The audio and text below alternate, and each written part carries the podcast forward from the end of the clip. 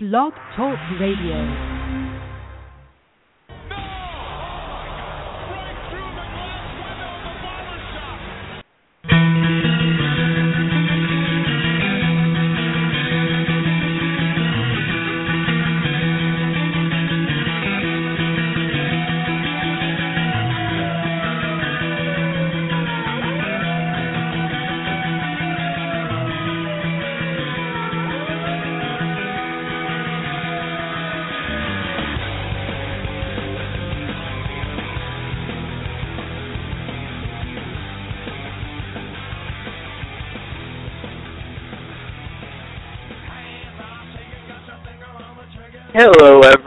Everybody. Welcome to this episode of the Barbershop Window Podcast. I know it's been a while since I started one of these things, but yes, your old pal Chris is here, back at the helm. And I am joined currently by my esteemed co host, Mr. Shane, who's done such a great job in my stead of leading this show. How are you this evening, Shane? I'm doing fine. Why do you open with that stupid song all the time? Uh, that's the one that we decided a long time ago we were going to use, and and I keep Nobody recommending that. that. I was left out of this conversation. Left out big time. Well, then you you've come to realize how little importance you are. Look, Uh, words hurt. Didn't you miss this? I missed this. I missed uh, our uh, our ongoing feud. But uh, you know, I think we're going to be joined by Rob at some point. But right now, it's just you and me, compadre. How how how have you been? It's been a while since you and I have uh, touched base on one of these things. Yeah, we really haven't uh, talked in very long. I've been doing fine. Uh, extremely busy in my professional life with with with uh, no success or results, so that's always rewarding. I'm I'm currently at the office right now, but uh, obviously, uh, podcasting about professional wrestling takes extreme precedence over anything else in life. So I'm very happy to join you. Uh, how are you? How's your uh, four-hour long uh, commute every day? Oh, it's wonderful. It's not quite that long, but it's wonderful. I think Rob has joined us, so we're gonna plug him into the conversation. Hopefully, this is him. Rob, is that you? It is, it is. How are you, Chris? How are you, Shane? I'm good. Ah, I'm good. shut up. Why did you have to join? wanna- He doesn't want to talk about uh his life apparently. We were just we were chatting about life. But yeah, we have uh because we've been off so long, uh, we have there's quite a number of things that have happened uh in in uh in wrestling and uh mixed martial arts, uh especially in the last few days.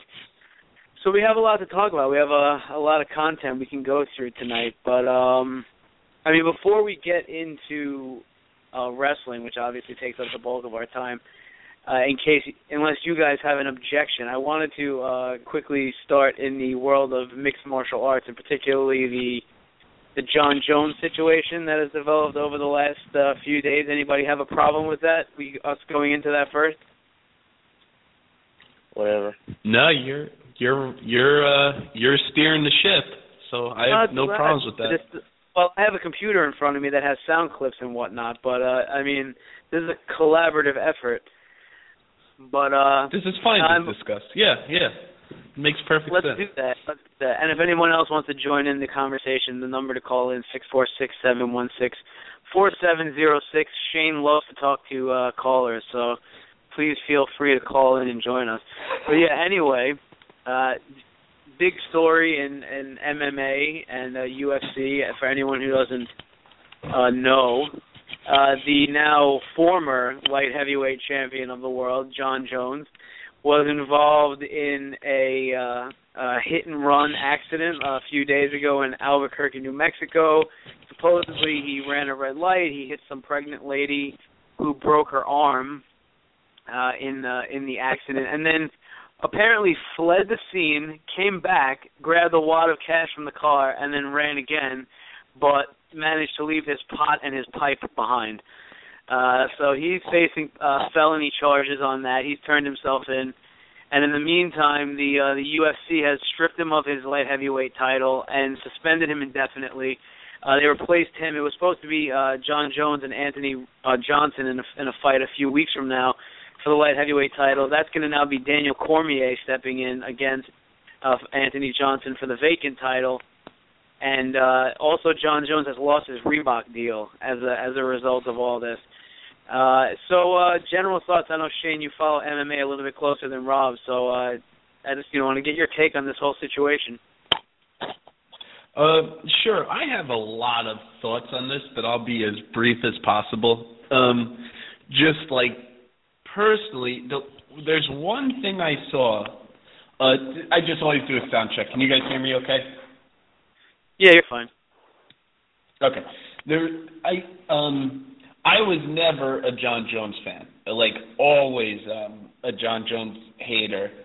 Um, I can't, and I think Chris, we fall in line with this. I I love watching the the religious and the the modern day prophets fall so hard, like basically because they leave themselves so open to being hypocritical. But like, uh, so so that's one thing that, of course, I I obviously don't want to see a pregnant lady get hit by a car. That's the complete opposite direction of of where I wanted this to go. But I mean, it's sort of like um I just saw the writing on the wall so early in this that he was just going down this path. Um because usually the people, the cockiest, most righteous people are typically the biggest hypocrites. Uh, regardless, um, uh, it it really goes. I saw some tweets, one from Ariel Helwani, like comparing uh, how 48 years ago to the day uh, Muhammad Ali was stripped of his title. And right. um, I'm, I'm sure I'm taking it a little out of context, but it was. But uh, first of all, any comparison between Jones and Ali is is you know ridiculous. But secondly, it really goes to show how like far just kind of sports have come in general. Like like Ali was stripped of his title because he was protesting the war in Vietnam. And this wasn't like like he would have and it and this this was kind of like he, would have served easy time in the army. He would have been doing exhibition bouts and setting up health regimens and stuff like that. He stood for something. Like cut down in the prime of his career when he was making millions. We really don't know how uh, good Ali would have been. We really don't like as good as he was, but he you know he he couldn't fight for for four years. Like um you know stripped of everything. He was bankrupt when he came back to the the ring. And today, Jon Jones, like the light heavyweight champion, is getting stripped because he's running around doing coke, cheating on his wife, and crashing into pregnant ladies uh, in parked cars. Um, I I mean, I just uh, I so I found that just that juxtaposition pretty um, pretty crazy. Um, I just I find it so hard to feel sympathy for him. I actually like that light heavyweight division infinitely better without him. like I love that fight between Johnson and Cormier. I think I mean I, I don't think you wanted us to go into predictions. I think uh Johnson is light work for Cormier. Light work. That's my. I think Cormier is going to run away with it. Johnson wins a lot of the time with the intimidation factor because he's so strong and he starts out like so fierce. Um, you know, it just comes at you. Cormier's seen this all before. Um, uh, a million times over. He, he's just going to come at him with the, you know, takedown, takedown, dirty boxing against the cage, get under him. I, I see Cormier taking it, and I love this fight. I can't wait to see that fight. Um, so that's how I feel about the the, and UFC in general. I think it's. I was having a conversation with somebody else about. I really think it's. We're not going to see too much. I think it's kind of a dying sport at this point um, even though there's competition from other, or maybe the UFC is just not being run right. I'll shut up before I go rambling on. Uh, but it was a real. It's just sad, you know. It's just sad. Um, Roberto, do you have anything to say about this? I know you're not much of an MMA fan. I think it opens the door for uh, a CM Punk light heavyweight title run in the UFC. Um, I juxtaposed it with the eventual stripping of the Intercontinental title uh, from Daniel Bryan. Um, but in all seriousness, uh, no, I mean I do uh, follow some UFC stuff, and I, I saw what happened, and yeah, the guy's you know a scumbag and just pretty stupid, you know, uh, in a lot of ways. Uh, if he gets really whoever's coming to him. Uh, pregnant lady, broken arm, a little funny in one sense, so long as the baby's not hurt and pregnancy's not affected. Um, yeah, Chris, what do you think? Uh, yeah, I mean, I'm I'm on board. I was never a Jon Jones fan. I've always kind of disliked him for being, you know, a real cocky uh piece of shit. But uh, you know, and and and I was I would definitely was not a fan. You know, obviously I was uh, very like unhappy with you know the whole Coke thing. Along, oh, you know, back at the beginning of the year, but you know, at the same time, I mean that's sort of a victimless crime. I mean, I, he's you know he's a piece of shit for taking Coke right before a fight, but it's kind of not. I have a question. You know, sorry, sorry for cutting you off, Chris. But um, you, I know I know what you're going to say already, so shut up. what was I going to say? I don't know. Go ahead. Let's see if I'm wrong. Uh, you're probably wrong. Go ahead. Uh, Shane Shane had already mentioned that he lost his uh, sponsorship deal with Reebok. I heard somewhere this is oh, the yeah. second time he's lost a sponsorship deal in eight months or something like that. He he lost his Nike deal uh, eight months ago, and now he just lost the Reebok deal. That is that is Oh. true. So yeah, I Uh, mean, when yeah, so public, he's the you're first person to ever do you're in that. a public space, you know, and you're being paid by someone to show a product or something. I guess it's like uh, totally victimless. But go ahead. Well, yeah, I mean the argument with the cocaine is also that you know if he was on coke during uh, during a fight or right before a fight, it could like you know amp him up and and help with the with the fight. I don't know, I don't know, because who knows how long before the fight he was doing coke. But this is a totally different uh story. I mean, this is like he injures somebody, he hits somebody in an accident, and he goes and takes off. And uh, you know, obviously he was high at the time because they found the weed in the car. I mean, like the guy is just a piece of garbage. Like I don't know why you think you can get away with that. It was a rental car. It was a rental car. It's like rented to him, like as if they're not going to know it's him. So I, I really just don't know what his thinking is. I mean, he he deserves everything he gets, and I'm glad he got stripped. I'm glad he got suspended, and yeah, I'm very much looking I, I just want to to say that that behavior when you're all gacked up. I mean, I haven't been in that situation in a long time because I've cleaned up, but th- that that behavior is completely in line. That's very logical to me.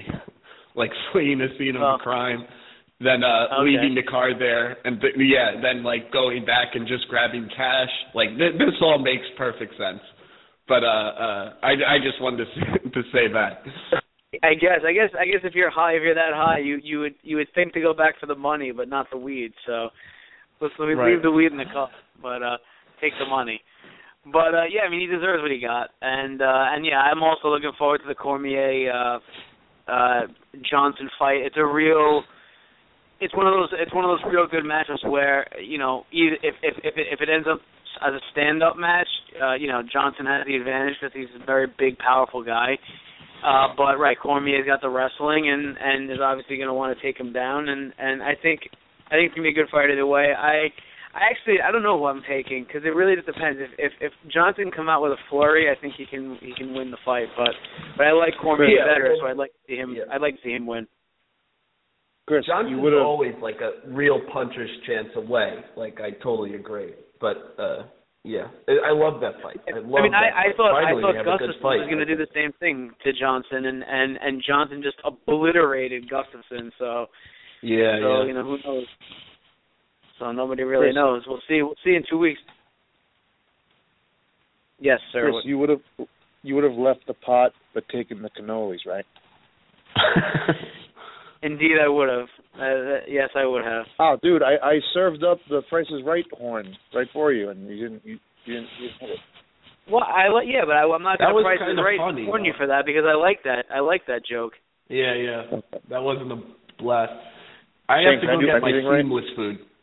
Uh my seamless uh delivery order food. I'm so excited. Uber Uh, in New York hasn't delivers come food. yet. I heard. What did you I- order? It hasn't come yet, but but I'll keep you posted. Okay.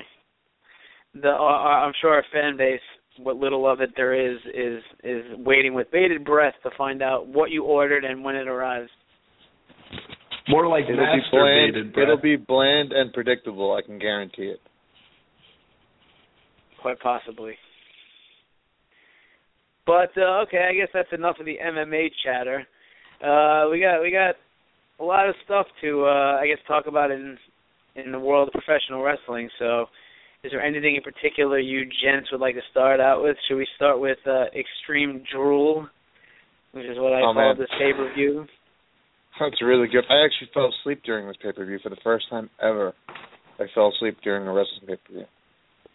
I don't appreciate you passing the buck in your hosting duties to have Rob I like Shane to keep it. o- I, I like you, to give everyone an equal voice. But uh, all right, so if then I'll just take said, the lead. right, I guess Rob, you we'll, make we'll a talk about decision Extreme Rule. about this war." Let's talk about extreme, extremely crappy pay per view. Uh, so I mean, I don't think we had very high expectations for this uh show going in. I don't think you know we did or anybody else really did. But usually, when you go in with low expectations, um, you can because you have low expectations, you can come out you know kind of surprised and enjoy the show. Uh, no, not the case in this one. I mean, there are some uh, there are some things that were good, uh, you know, somewhat, but but I think overall was uh, this was a pretty lackluster effort. Uh, what, what would you think overall, Rob? Um, I agree for the most part. I think, ironically, I mean, I thought it's really not. They sell it as one night a year. We go extreme, and it, it's really not. I mean, I think on paper, it's one of those rare instances where even on paper, I thought they had a chance if they really push forward and, and make an effort and kind of give the, the loyal fans a little bit of what the loyal fan likes. I thought uh, off the bat with the Harper Ambrose street fight, they could have gone a lot further than they did. Um, being the PG era, uh, they're very limited into what they can do. I think uh, the kendo stick shots to the side and the chair shots to the side, and really nothing super uh, hardcore, which is expected. Uh, I, I like the little the little uh, part where they they left in the car. Uh, I thought that could have been done a little bit better if they actually you know had you know filmed scenes of them fighting, you know, uh, as Shane had predicted down, you know, by Wrigley Field or or Michigan Ave or something like that. It could have been better. Um, the ending was all right, I guess. I don't know where they're going with this feud. I think it'd be good. It was nice to see Dean Ambrose finally pick up a pay per view win. Impressed with Harper as usual. Uh, both the guys are pretty good. Uh, you're kind of wondering where they're going with Ambrose. You know, like he was stuck, kind of stuck uh, in the feud with Wyatt, losing at, uh, losing the matches to Seth Rollins. You know, just when you thought they had some momentum, they were going with it. Uh, rightfully so, they put it on Ambrose and, and I mean on Rollins, and, and he eventually climbed the mountain. But you wonder what their long-term plans are for Ambrose. I'm kind of afraid he's going to kind of stick in this role, which is a good role for him. I don't know if they maybe believe in him to be more than what he's doing right now. Uh, I thought the tag match was the match of the night. Uh, maybe I thought Cesaro was excellent. I thought uh, Kidd was excellent. I thought Big E was good. Um, I see what they're doing now with New Day. I think that they're they're building on the obvious hate or you know heat of New New Day, and I think maybe they'll eventually turn. But I didn't really think it should have been a title change. I thought maybe the match was good enough on its own merits to get New Day over a little bit. But I guess putting the tag uh, the tag titles on them really gives them a, a bit more uh, heat, uh, maybe some Shane heat. Um, Big Show Reigns, from what I heard, actually, the one part of that show that that match I liked was when Show was like hitting the table with his with his fists, like he wouldn't do anything extreme. Uh, but that's really when I fell asleep. Um, I, I watched a replay of the main event. I thought it was a little lackluster, nothing compared to the WrestleMania match. Uh, Rusev Cena, I thought was horrible. Uh, oh yeah, match didn't make much sense. Uh, just plodding along. I mean, the whole Lana thing coming out didn't make much sense. The Ziggler uh, Sheamus thing was just very awkward. Um, I know Shane was probably touching himself during the end of that match, but I, I really don't know what to say other than that. I fell asleep. I mean, it couldn't have been that, Right. that good, right? Okay, I mean, I'll I'll I'll give my thoughts in a minute, but Shane, what did you think, buddy? We're just going to run down the whole pay per view. I have very Well, I was- detailed I fell asleep for it. I do fell you asleep want? for it, I so mean, I do just you want to go? general Do you you want to go match by match? We could go match by match if you want. Right, there's a lot of matches, right? Pick a few matches. We'll go. Yeah, we'll go match by match. Go ahead, just start us off. Which match you want to talk about first?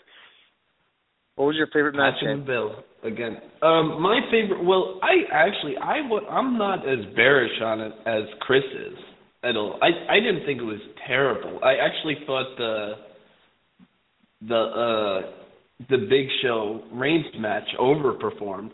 Uh, I thought it was it was thought it was fairly decent. I don't know how they pulled it off, but it was you know with the table spots and and all the craziness and everything. I thought they pulled off a decent match, and the crowd was booing Roman Reigns in the beginning. Then Roman Reigns was was almost dare I say over at the end of the match with the Big Show. I thought it was a tremendous success. Um, I thought uh, the spot through the double tables to the outside, although safe, you know, nothing spectacular to uh, a few smarks like us, but I thought that went over well. I thought the spear through the announce table was just great with Big Show. That match just he's so big and every fall probably takes such a toll on him. I mean just took like years off his life. Um and, and I agree with you, Shane, but it's also common because a lot of times when show is involved with spots, they don't always go correctly and they just look like really bad. You know, I guess here they actually the cards fell into place like you said. Yeah, I think the comparisons of Reigns to Cena are actually it's sort of like cliche now, but I think it's actually really accurate. like I think he's going to be very similar, like sort of cheesy on the mic but can still cut a promo. I think that's coming with time. And I think Roman Reigns will be in some like five-star matches. You know, when he has an excellent worker to work with, like when he has his CM Punk to work with. But Reigns is gonna do good in the ring. I think. I think he gives that. um Whereas opposed to you remember me saying a few times that, like uh, uh, you know, the problem out of that Shield, out of the Shield group, the problem, the person has the most problem in the ring and is not is is Ambrose. I mean, he's very good at doing those spots, but man, he can be so clunky. Like that you know slingshot move off the ropes like that's such a stupid like go to move. Um and he just like like he does the brawls well when he's jumping off a ladder but there's a disconnect with him in the ring. He's not very good. Um he's got the character down. He's got the persona he's got like that kind of charisma like that Jeff Hardy sort of charisma where he doesn't have to say much people just like him but as a dip, very different from Jeff Hardy he can uh you know work a mic well. Um, funny but the point I'm trying to make is what? He's funny too. Yeah, but the point I'm trying to make, I, I Ambrose, trust me, I'm not. This, he's furthest thing from a lost cause or anything. I wouldn't describe him like that at, at all. He's he's going to be good. But I, the point I'm trying to make is, I don't think Reigns is bad in the ring. I really don't.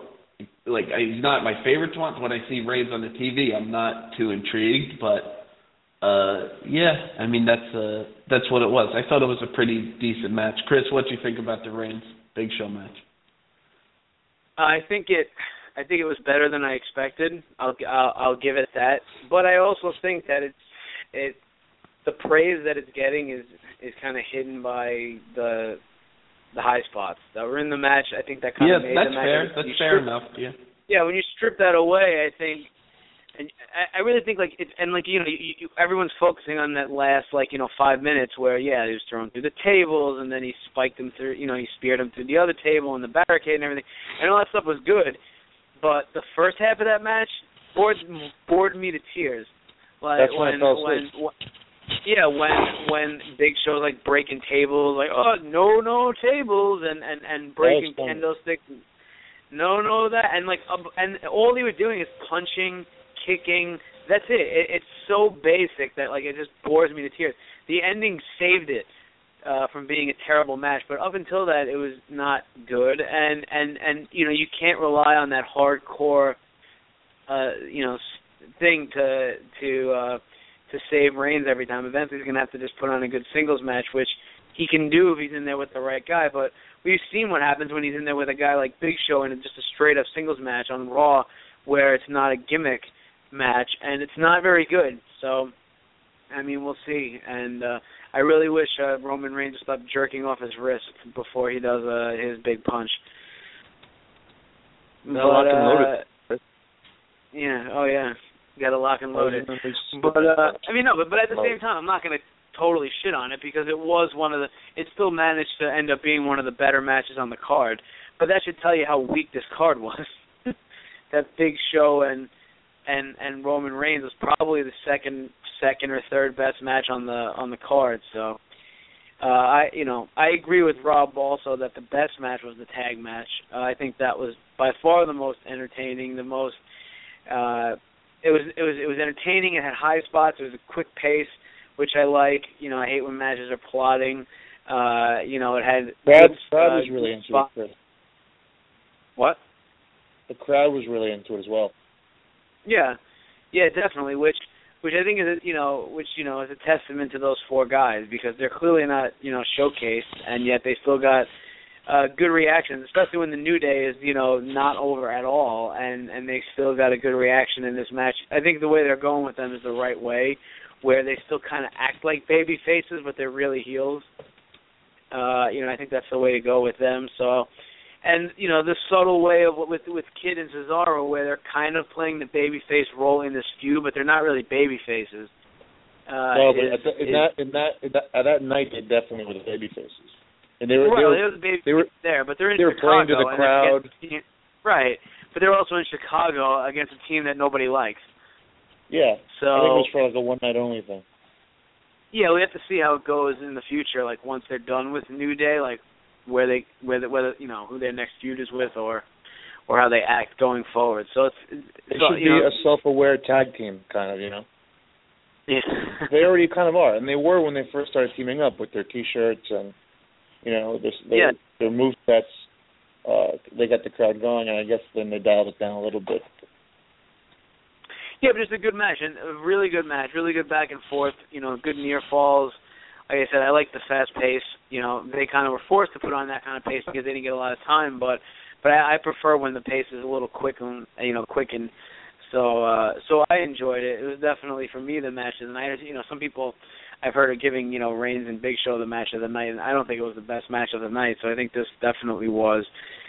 And while I you know, like I said, the rest of the card, whatever. I mean, Ambrose and, and Harper wasn't bad, but mm, wasn't nearly as good as I thought it was going to be. I agree that I think it could have been much better if they um actually had footage of them fighting on the streets of Chicago or something like that. Yeah, like what That they should have- have opened the show with was like have them like pre-taped footage, like brawl Yeah. or maybe almost like have them be in the ring like for like less than three or four minutes, and then jump in the Yeah. car, and then just have like this like, you know, never before like a backlot brawl, you know, from WrestleMania I was just 12. about to say, I want Piper Goldust. Dust versus Roddy Piper, fucking gold, you know, backlot, Hollywood backlot brawl uh type thing if they're going to use the cars, and that would have been great.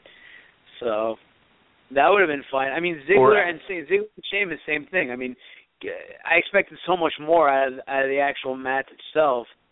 Uh, uh, you know, wrestling wise, I was kind of disappointed. I thought it was going to be better than it was.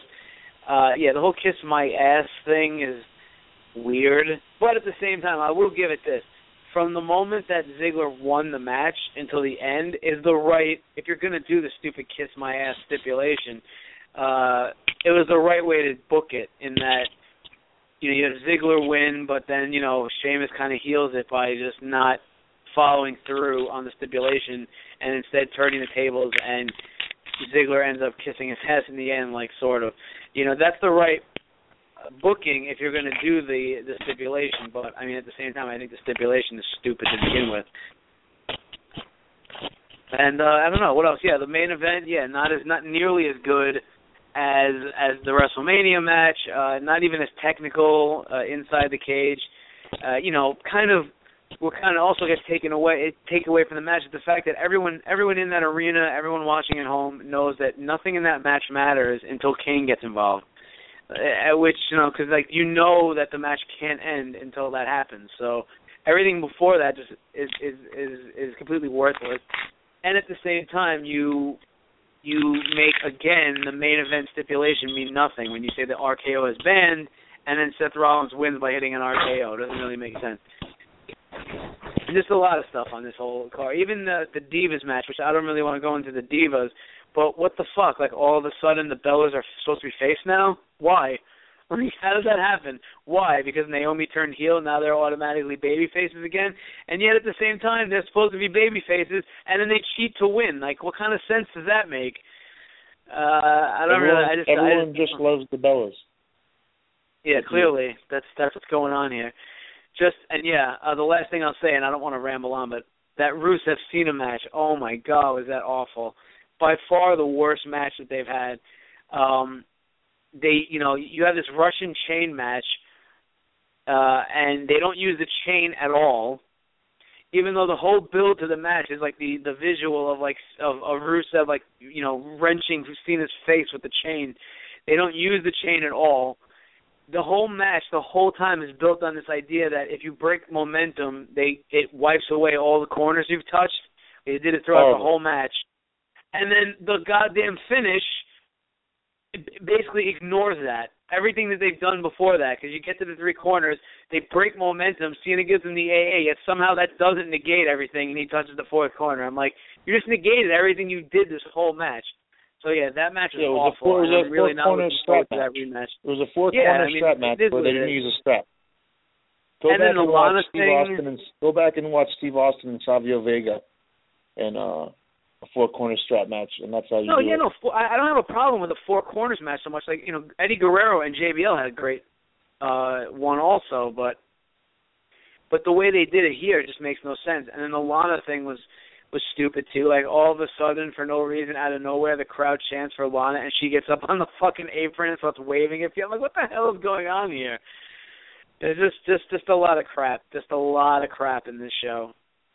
I have a spoiler on that if you guys want me to mention it. I don't know. Possible spoiler. Oh, go ahead.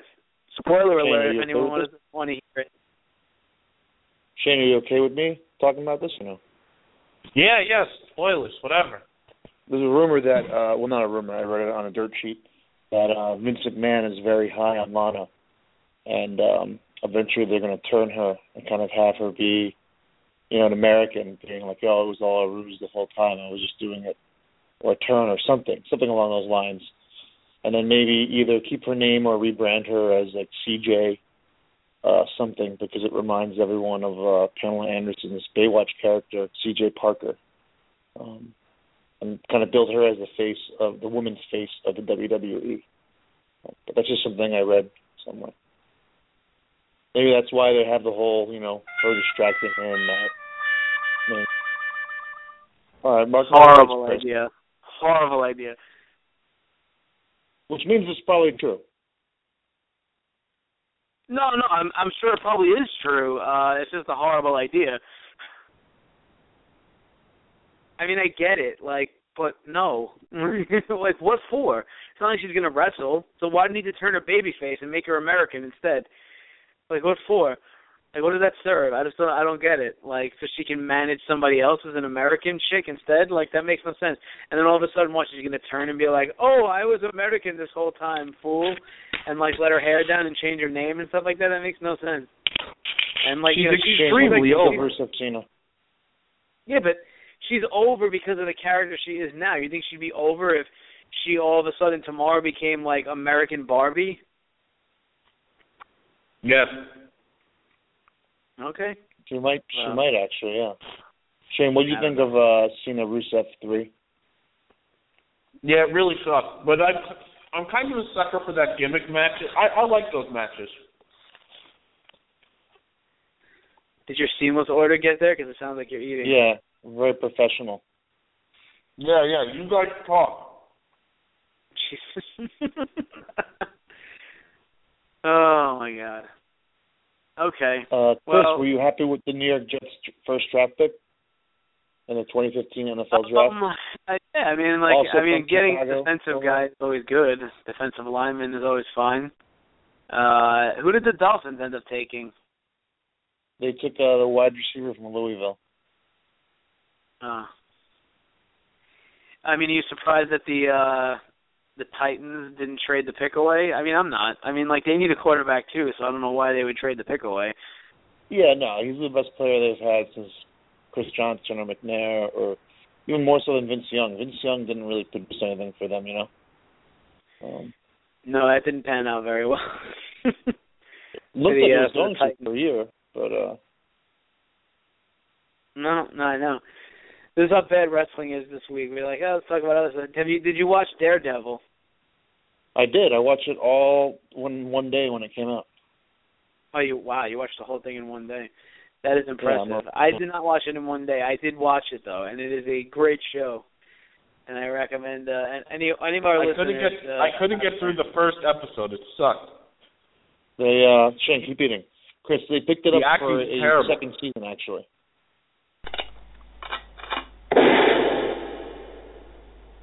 Okay, we just killed Shane.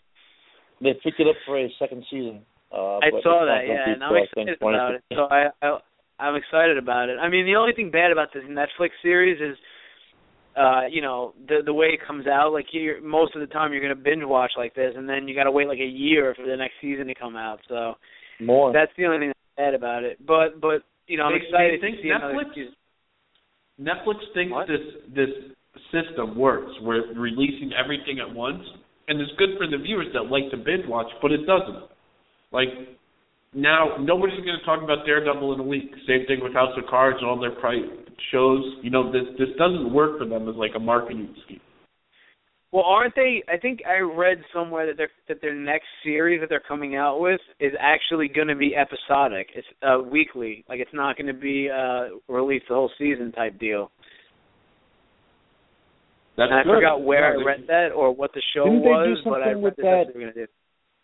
Didn't they do that with like the Star Wars? I haven't seen the show, but the Star Wars animated show where it had like five seasons, but then when when Disney was sold, the they did a, they gave the fans like a final sixth season on Netflix before Luke after, Uh-huh. after Lucas set up Disney. But I think they released it one at a time. I think I'm not entirely sure. I I've never watched it, but I think that's the one time they've done that. it. Where I know Better Call I mean, Saul they, the rest of what they did was right? they did it So- weekly on AMC, and then when it was done, they put the whole season on Netflix, right?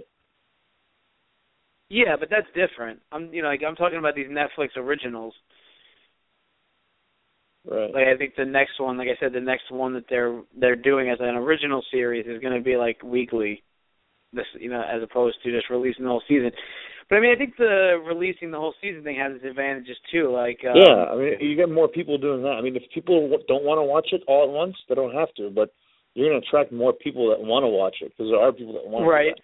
Yeah, no, and and uh. Kevin Smith, you know, the director Kevin Smith made a good point about uh the Netflix thing, the model also where they released the whole season and that the writers who are writing the show, you know, they know when they get picked up by Netflix that they're going to get at least a whole season so they can write the whole season beforehand as opposed to a regular let's say, you know, sitcom or something like that where you know you've only written like 4 episodes and you don't know if it's going to get picked up or not.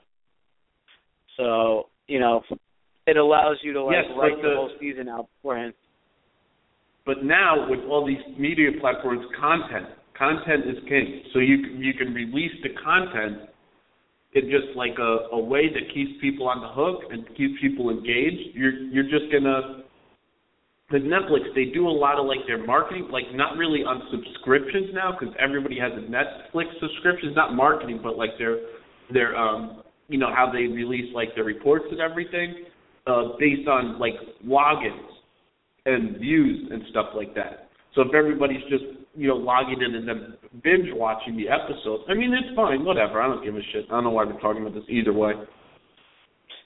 We're trying to diversify, Shane. Because wrestling is not good this week, so but There's uh, a King okay, of the Ring so tournament. There's King of the Ring tournament, but let's talk about the Uh, riots in Baltimore. Some real life stuff. Let's get real, Shane. No, no, talk about King of the Ring. Like what was the point of it? Why did they do it? Does anybody have any insight on that? I know I missed it. I was busy working all week. Uh, I didn't see the fi- I didn't see the finals either. I know who won. I know the the results of the matches and stuff like that. I mean, they obviously. I mean, I guess they were doing it just to pop, a, you know, pop some numbers on the network, right? Because it seems like it definitely came out of nowhere. And all of a sudden, I'm watching Extreme Rules. They they they show the, uh you know, the um the the lineup for the network for the week, and all of a sudden, King of the Ring is there, and it says King of the So Ring live, theory. and I'm like, You have, do you? What is the theory? Well, each night this week they kind of premiered something new, right? Like they're, tonight they're doing the Stephanie McMahon on Jericho podcast. They did Jerry Springer like right after Raw. We King of the Ring. Did you guys know that they uh, released their quarterly earnings today? Any chance? Yeah, I saw that. Yeah, so they released their highest quarterly earnings in the history of the company. So I'm thinking, and I know when Shane said it before, and I, I don't want to plug myself or you know my my job, my profession, but I, I work in a, uh, the industry where content is king, and every every day it's like, what's our content? You know, we protect it, we try to get it out there, we try to find new content, we try to recycle old content. It's that's kind of what they're doing, and you can see that's what they're doing this week, where they're just kind of throwing everything at the wall and seeing what sticks. Uh, didn't they release also the Hulk Hogan, uh, you know, cartoon? Yeah, Hulk Hogan content. Wrestling. I mean, in reality, the whole network is. I mean, they sell they sell it for you know. A big part of selling it is all original content that's re- being recycled, and then their new content. I mean, if you ask me, it sucks. Other than the pay per views, but. It, what about NXT, dude? Yeah, that's. I mean, that's great, but that's that's like their bread and butter. That's wrestling. That's their live pro live programming or whatever that your people are always going to tune in to watch. That's the whole OTT factor. I'm talking about like the content that like that's sitting there that you can go and search and get, not like the brand new stuff, you know. I only watch NXT and pay per views. I don't know why I pay for it, but you know, because it's just convenient. Yeah. Are you gonna watch the uh, Pacquiao Mayweather fight? Uh, I don't know. I mean, I want. I'm obviously. I want to see it. I mean, I want to. You know, I want to be able to witness it and and see. You know what happens. Um, I really, you know, I feel about Floyd Mayweather the same way I feel about Jon Jones. I don't really like him, and I hope he gets his ass kicked. But uh I also don't want a hundred dollars to see it, so I don't know. Are you gonna watch online, it? you might be able to find it. Who do you think is going to win? Uh, you think Pacquiao's going to win or Mayweather? No, I don't think Pac. I'd like to Pacquiao to win. I don't like uh, Mayweather at all. I think Pacquiao's more like a respectable human being at least, but I don't think that Pacquiao has it in to beat Mayweather. Uh, if anything, I think uh, Mayweather is going to win. I mean, Mayweather, Mayweather's been knocked down like once his entire career, and and Yeah. Pacquiao, I think the last time he knocked someone down was like 2013, and he's you know maybe a couple years out of his prime. Oh yeah, Um, this oh this should have happened like five years ago or like four years Yeah. ago. So, but yeah, I mean, maybe uh, it's stolen. But They knew they get the payday. yeah, I really just don't like Floyd Mayweather. So I just I yeah, I'm hoping that he. That's another thing. I don't want to spend a hundred dollars hoping that Floyd Mayweather loses and then he doesn't. Do you not like him because he has Justin Bieber, you know, do his in- ring intro? That, that doesn't help. It does not help that that Justin Bieber is in his corner or whatever.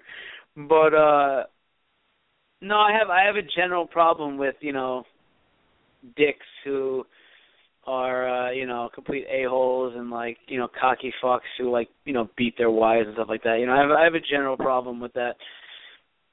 Yeah, I heard uh, Justin Bieber is going to be in Zoolander too, as well.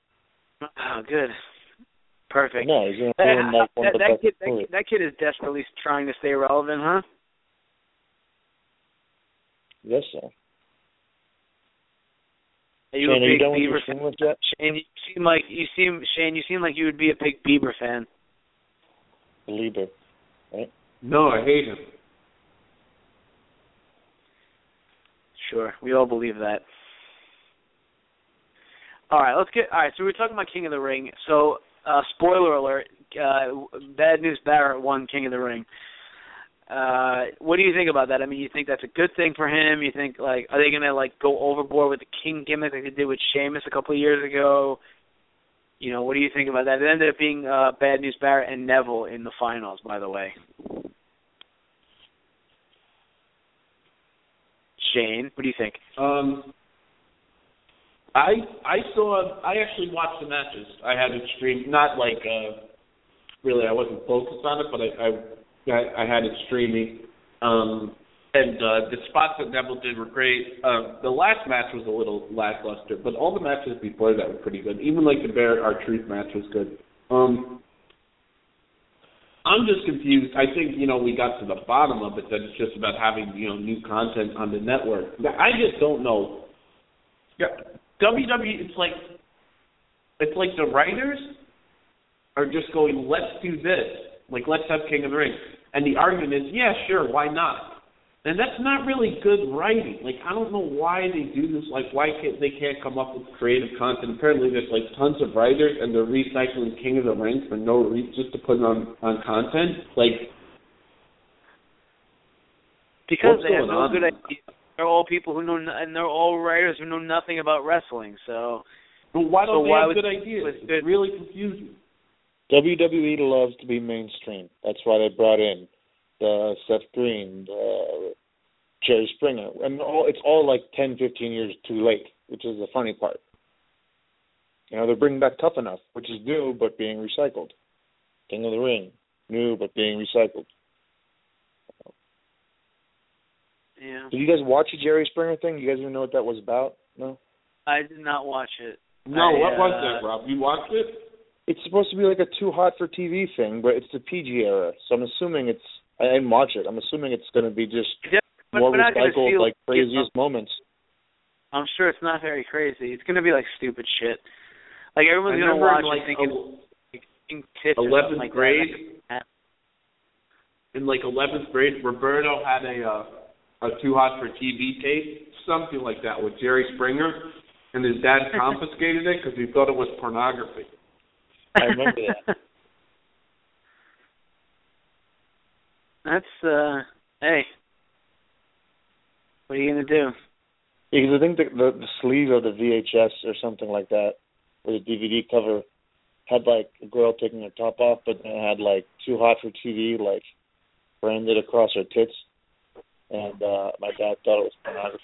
I think Shane just Shane was just laughing the whole time, Uh, I, uh, drinking this, his coffee is and great eating his right now. tortilla chips and salsa. This is great radio right now. This might be the most rambling we've ever done on a show.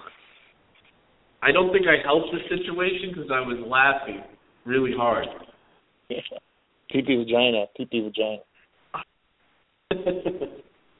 Anybody who wants to get in and discuss uh Rob's child I was about sorry, I was about to say child pornography for a sec. yeah. I was Uh, gonna please. Sorry, I don't know what uh, you're Rob. Rob's, Uh, Rob's pornography. Uh, please join us. Six four six seven one six four seven zero six. Please People are save gonna me call from now. What? conversation. Idiot. That would be awesome. Just save me from this conversation, please. Anyone out there? Uh, Let's talk What about else? What the hell else? NXT. Did you guys watch NXT last night? Shane, I I did not. called I didn't watch it yet. I didn't watch it yet, unfortunately. Oh, I have a question. I have a question about that. Um, did we ever, Chris, and you know this, is there ever any footage of the Finn Balor Cesaro match? To me, that's like a dream match, and they didn't fucking air it or tape it. You mean has it ever had? Oh, you mean at the uh at the Arnold Classic thing, right? Yeah. No, they Why the, didn't. No, why they the never. fuck would they? Why the fuck would they have that match and not air it? Doesn't make any sense. Uh, I We'll don't know. obviously have it again. question. Hopefully, I mean, they that showed the Sami Zayn match. Cesaro match. right? Yeah, they. Well, yeah, that's true, but I don't know. I don't know. Uh 'cause they don't air house shows. I guess that's the only reason, right? I mean, hopefully, uh as everyone knows, NXT is touring uh now. They're doing shows in uh Philadelphia, Pittsburgh, Albany, and uh, I think what Cleveland and Columbus, Ohio. And uh well, yours truly will be at uh the Philadelphia show. And I think Shane, you said you're going to the Albany show. Is that right? Yep. Me and uh, Jim, who's been featured on this podcast, will be at the Albany show. Yes, and me and myself and uh, friend of the show Paul will be at the Philly show. So just to round it out, I'm gonna have to I guess uh, make the uh, three-hour drive from Miami to Orlando and see uh, a Full Sail taping. I guess. You guys are Yeah, no, I to would. do that. I would love to do that. I want to go. Yeah, I'd love to see an actual taping. Maybe we'll get lucky though, and we'll actually get a match like that, like at these uh NXT live shows. Maybe we'll get a Cesaro versus Finn Balor or something great like that. I have you high can, hopes guys for it. can We'll do see some what research happens. for me. Uh, I know, Chris, in the past you said that at Full Sail it's a first come first serve.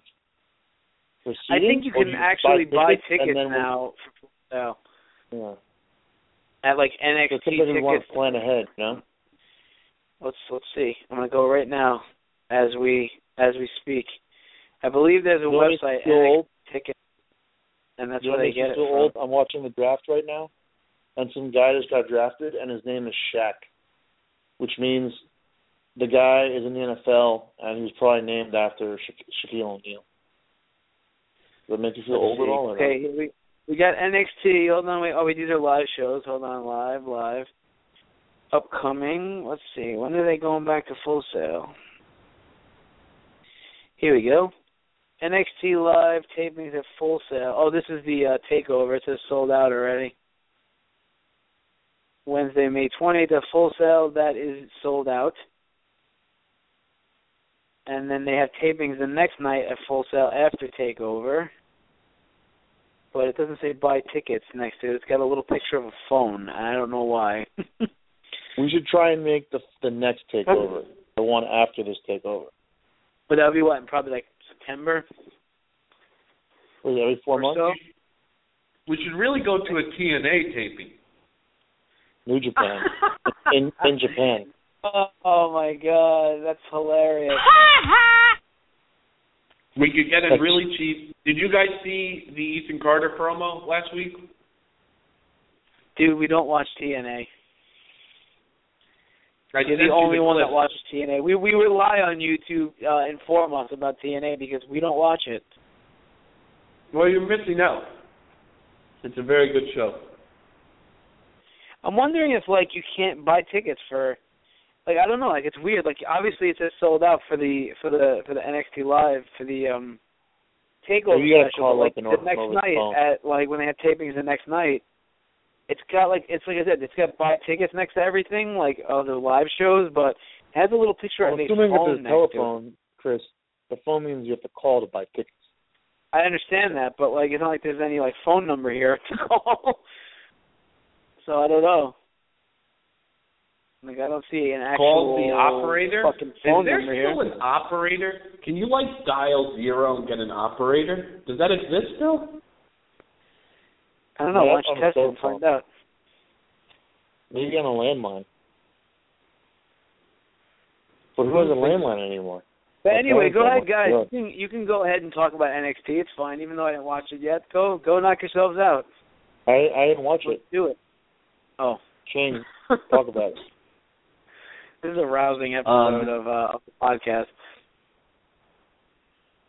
NXT was uh was really good. Uh, uh my favorite group, Enzo and Cass. Uh Enzo's improving in the ring, which is a good sign.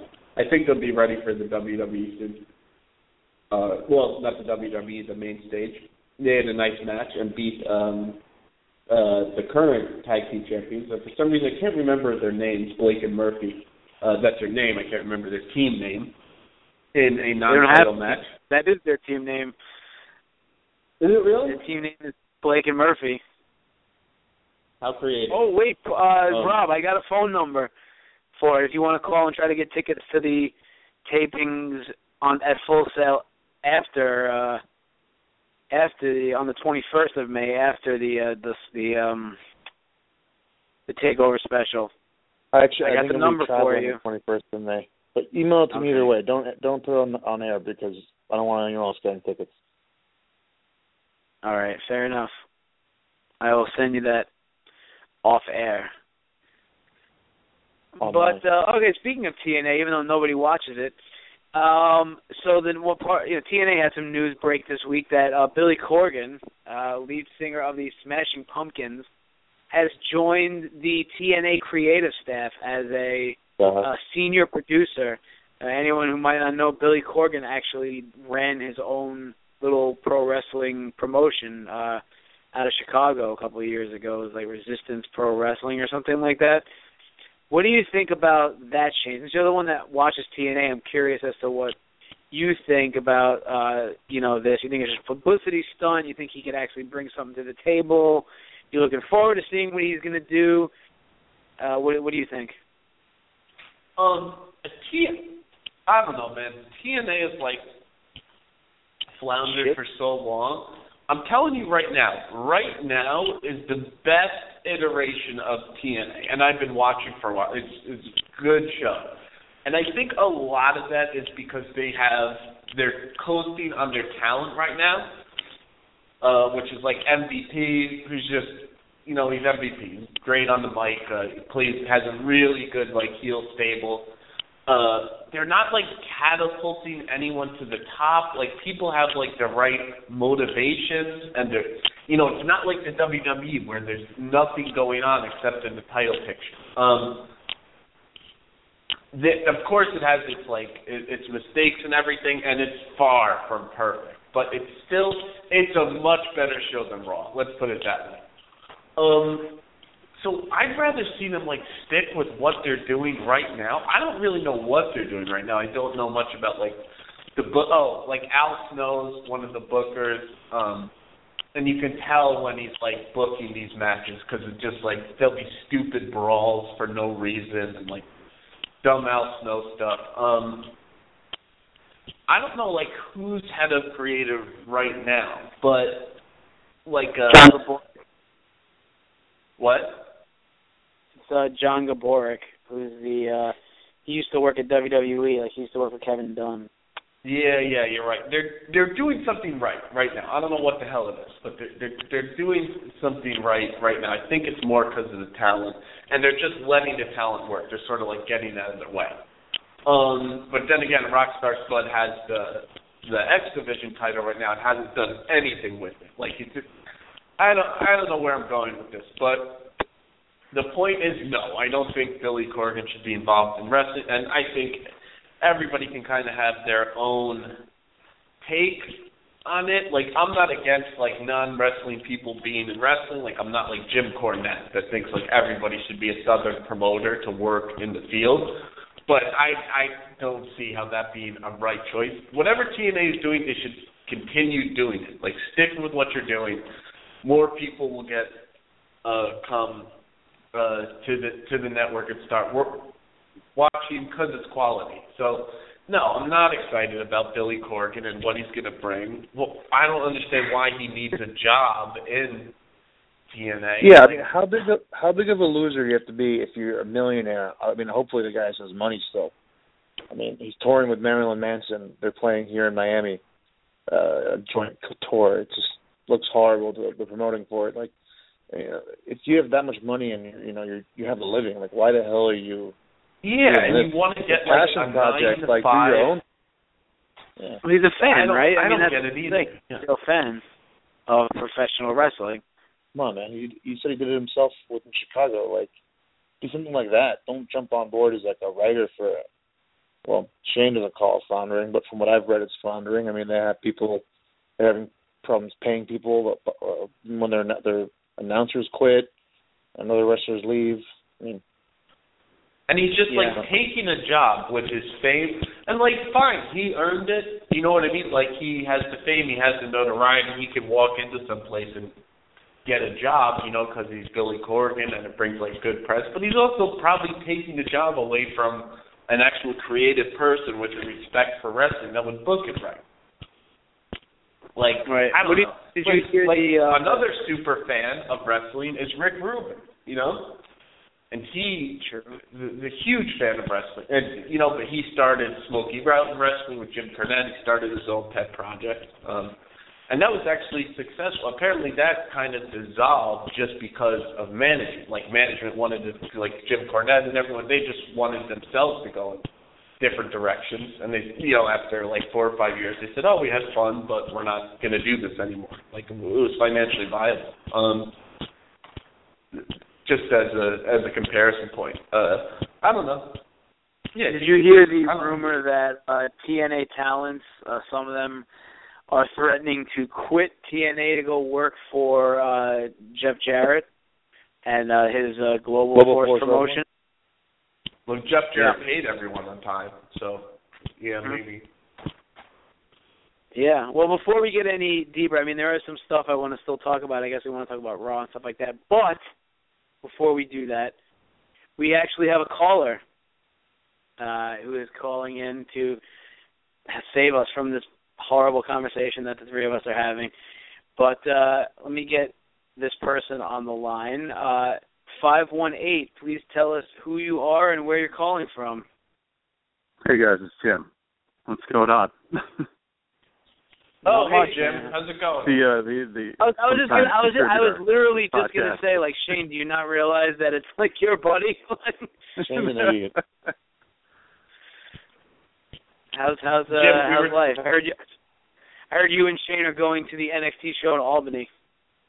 Yeah, yeah, we uh we got some tickets on the pre-sale today, so looking forward to that since that's the uh the best thing going on television right now as far as wrestling goes. But um I, I tried to unsuccessfully convince Shane earlier to go to the Philly show because uh my friend Paul uh and I uh have got had gotten tickets to the Philly show, but I guess they had jacked up since uh since we were on there earlier.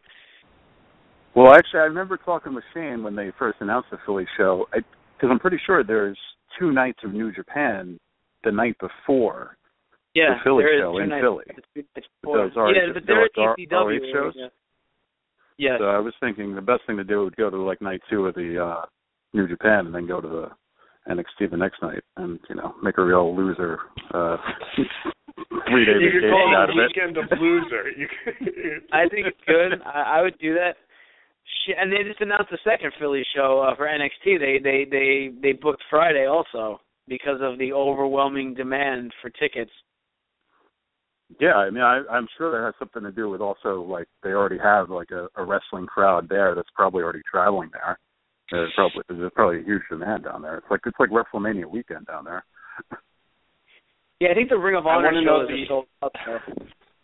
I want to know the Uh, average weight of the overwhelming demand. Hey, hey, man! I told you that uh, I get offended when you when you make fun of the heavy people, uh, Shane, because I myself, as a husky individual, do not appreciate your fat jokes. Well, then you will not appreciate um, all the chants that I will be starting in Albany, which are very derogatory against uh, Kevin Owens. Uh, namely, Well, luckily I Eat Owens that. Eat.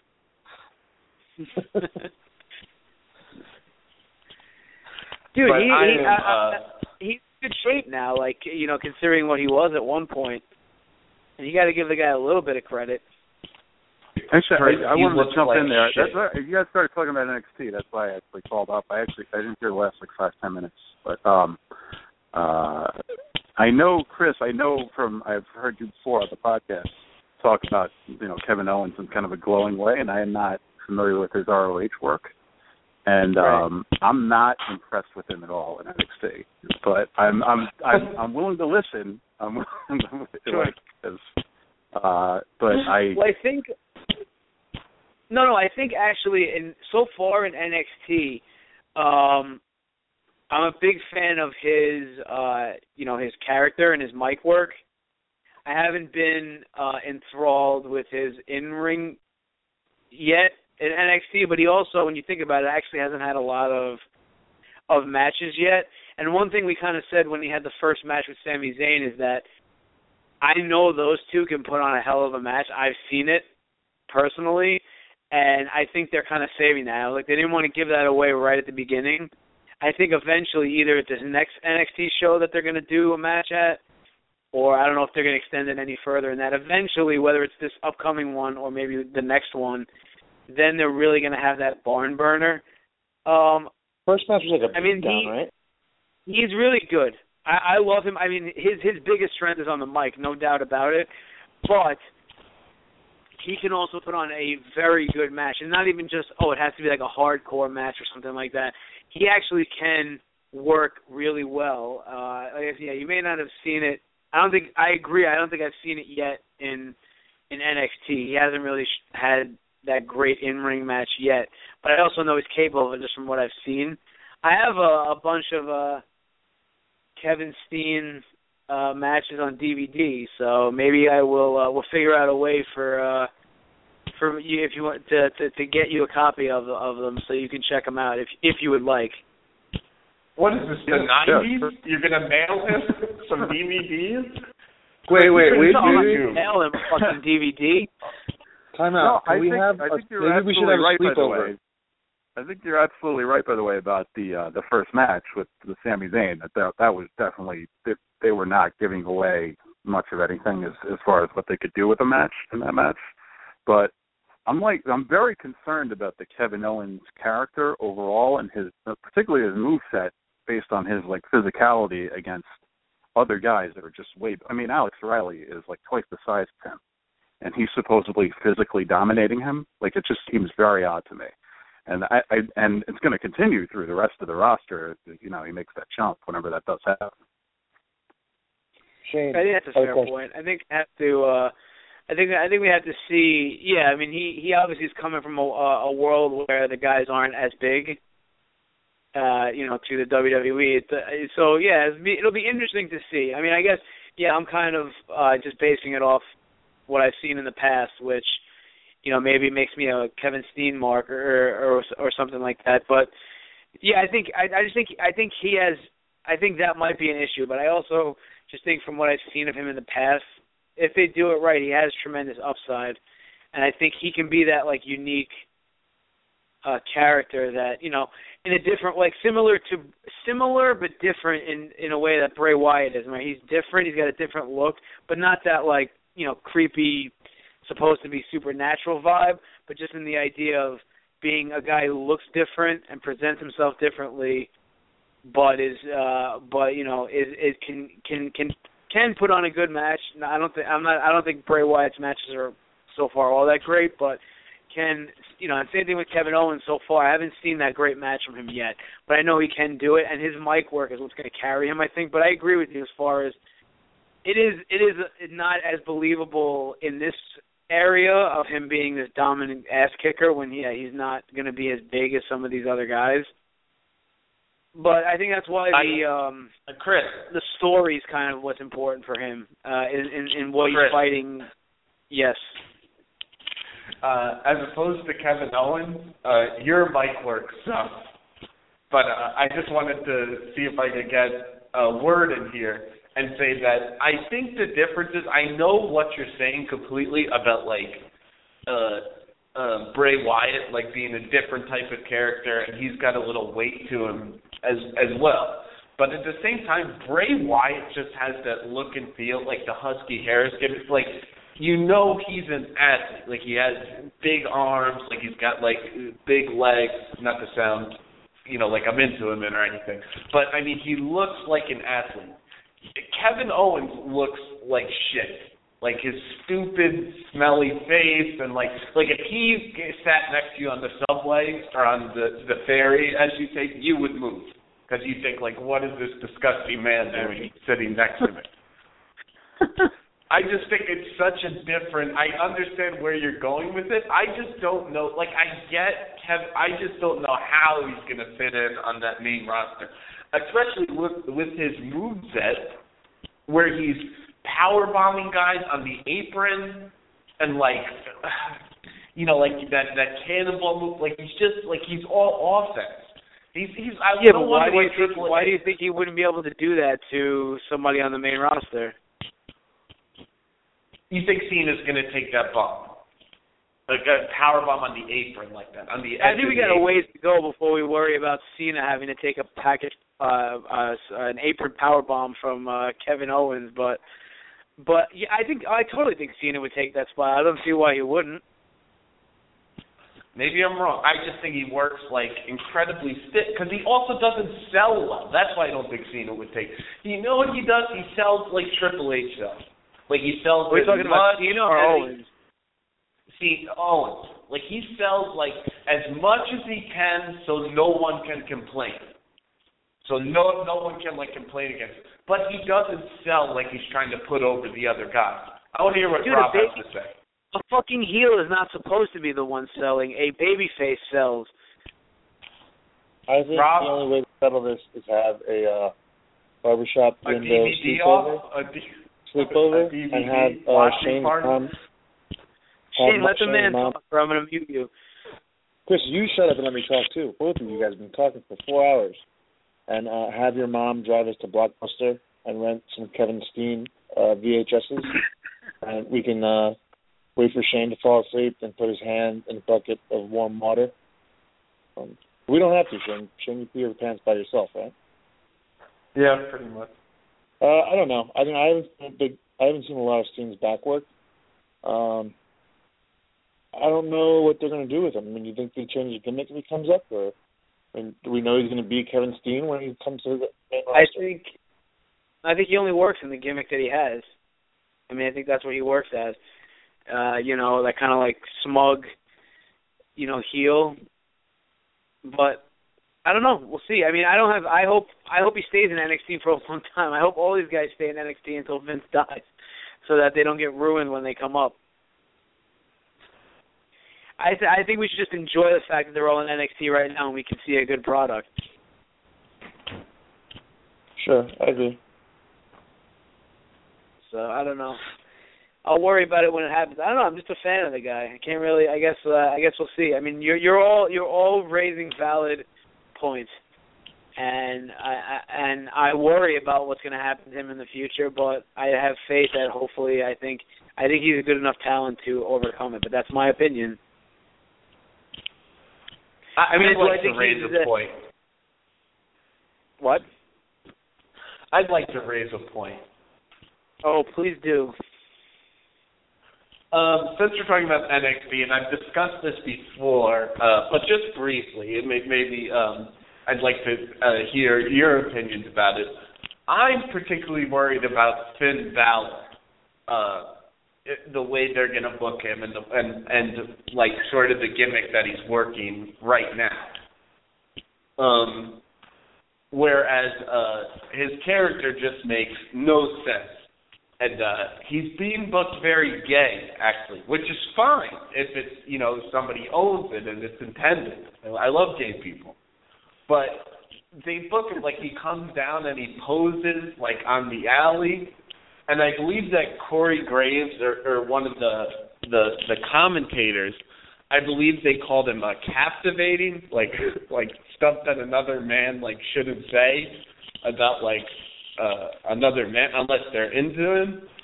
Um and I feel like that's gonna transition over like very poorly in the WWE. In a in a place like Albany, should I say. Like uh you know, where where the IQ level might not be so high. Shout out to all my Albany uh listeners here, to all the barbershop window the barbershop window army in uh in uh, Albany. I hope you're not super offended. Uh, but I'm worried about his development, and uh, I hope they they do something good with him. Me and Jim were having this conversation offline, and Jim had commented that uh, the WWE had trademarked the the term Baylor Club or Balor Club or whatever. And I I was hopeful on that because maybe they'll start doing that. And it, it was his idea in New Japan, so they're not really stealing anything. Um, so, Chris, what do you think about that, my friend? Um, I think, like I said before, I think we have a good reason to worry about everyone that comes up from NXT, and obviously the people that we care about the most, like like Balor. But at the same time, he's another guy, and like because of his talent in ring and because of his look, I think it'd be really hard to fuck him up. I think it would be really difficult. Like, while I could see other other guys getting fucked up by by Vince and and and it being a real struggle, I almost feel like with his in ring, his look, his theatrics, I actually think it's going to be difficult for them to fuck him up. So I I, I think I think he more than anybody else down there is going to be fine.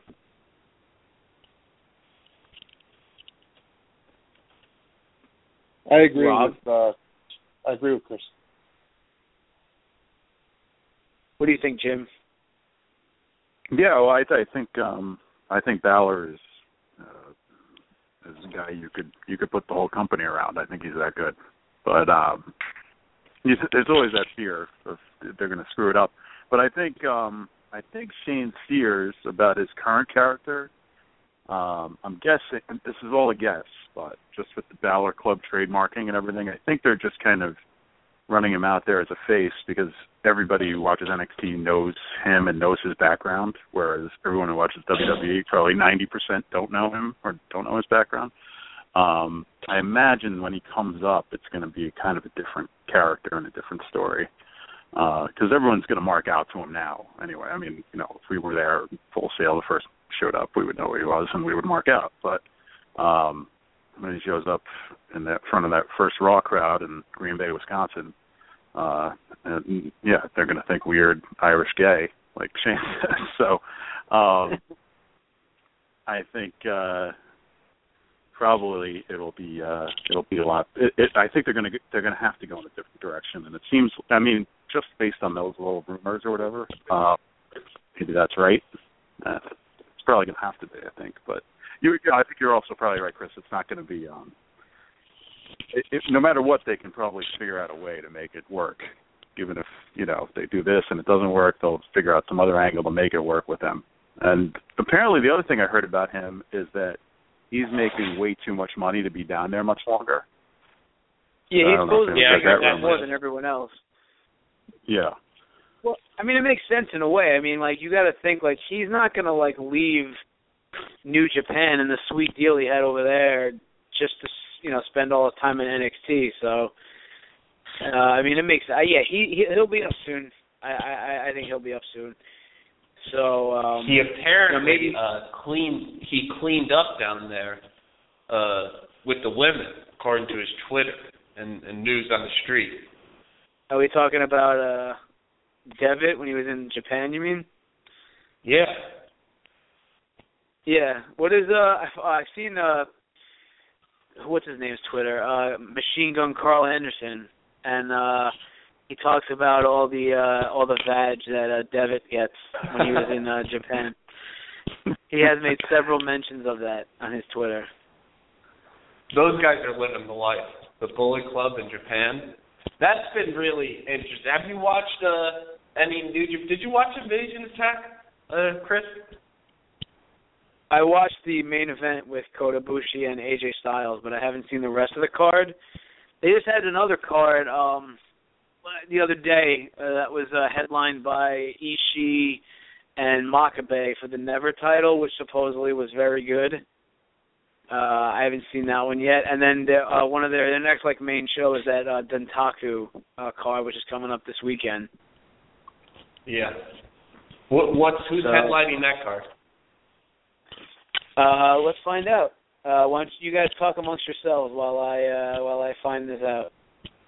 No, you're the host. You should. You I know, to but like I I need some fucking time to look. So give me Well, let me let me just throw this in about New me here. Japan. What do you what do you guys think about New Japan uh with the ROH shows? The way they're every match is a New Japan guy versus an ROH guy. Like if I'm going down to Philly or going up to Toronto or whatever, I I want to see New Japan guy versus New Japan guy. I don't want to waste my time with any of these ROH guys. what do you think about that? Yeah, I actually, I, I actually swear to God, I know we didn't talk about it, but I was thinking the same thing that the show wasn't as appealing for me just because it was like they're teaming up like Okada and Nakamura to take on the Briscoes and The stuff like that. So yeah. yeah, so I, I think I'm that- I think along the same vein. Go ahead. Are they saying uh oh, I think New Japan versus New Japan for the Toronto shows maybe, right? Are they? I think I saw some of those cards. I think they're the same thing. I think they're just the, the bigger matchups that they could think of. Right. Like they- uh, they- like they're Smash all over the Wrestling or something Yeah. in Toronto, probably. Yeah. By the way, uh Shane, the the uh, the main event of Dontaku is uh Go Hiroki Goto versus Nakamura for the Intercontinental title. Oh, that's awesome. Yes, sir. Yeah. I don't know why I don't own the New Japan Global Access thing, the W. I just went on saying that I have the WWE Network and I don't watch any of it. And there, I love everything about New Japan. Like I love watching the matches, and they don't own that. It's you know just have access to it. Uh, I'll probably make that change soon, or keep both at the same time, and frivolously waste my money on two uh, networks I won't watch. But uh, Anyway, uh, as, I'm looking at the ROH stuff right now. Just looking at Toronto, I'm looking at they have two nights, but the first night is the um is the paper i pay per view. Uh, the second day is just uh, tapings. It looks like, but the main event in Toronto is Team ROH versus Team versus the Bullet Club, and then you got um Jay Lethal versus Tetsuya Naito. Yeah, I guess you're right. Elgin Tanahashi, Cedric Alexander versus Okada. Uh, the Addiction versus the Decade versus Red Dragon. ACH versus Nakamura. Yeah, you're right. It is. Wait, it who's- looks like ROH versus versus New Japan. who's against Red Dragon? Red Dragon is in a is in a a tag team four way tag team against the Decade, which is I believe the Decade is what uh right now is B.J. Whitmer and Adam Page or something like that. I think is the Decade. I, Uh, the. Addiction that's Kazarian and Daniels. Oh, that's going to be awesome. Yeah, that'll be very good. That'll be good. And then going back, let's see, night two in Philly because there's two nights in Philly. Night two in Philly, which is the day before the NXT show. Main event, six man tag. It's the AJ Styles and the Young Bucks versus um, Adam Cole and Matt Taven and Michael Bennett. That match is And going it- to be ridiculous. Yeah, That, Jay that Briscoe. good. Jay Briscoe against Bobby Fish. Jay Lethal versus Shinsuke Nakamura versus Mark Briscoe versus Jushin Thunder Liger. Oh, they Uh, changed it. Tag, yeah, ROH tag team uh, title match is Daniels and Kazarian against Okada and Gedo. Kyle O'Reilly versus Tetsuya Naito. Roderick Strong versus Tanahashi. That'll be really good. Mm. Uh, Adam Page versus I like the- Watanabe and Elgin versus Kushida. It's Riley versus Naito. That's going to be a good match. Those Yeah, are two guys with two like awesome styles. That's going to be a really good match. one of the uh one of the uh the the one of the, in, back in back into the Toronto show actually uh one of the matches that's going to be that they're getting actually um is uh and because he's not normally in ROH actually so Kushida from New Japan is actually taking on Chris Sabin so that should be a good match also Mm. so yeah I actually think uh I mean they're yeah they're good I mean last year when I, I went last year to the New York show with New Japan and uh uh when we went in New York it was uh ROH Dean, versus right? New Japan and then in the Toronto show it was like ROH versus ROH and New Japan versus New Japan. Um, I'm still not the biggest fan of ROH. It's like their production value is just inexcusable.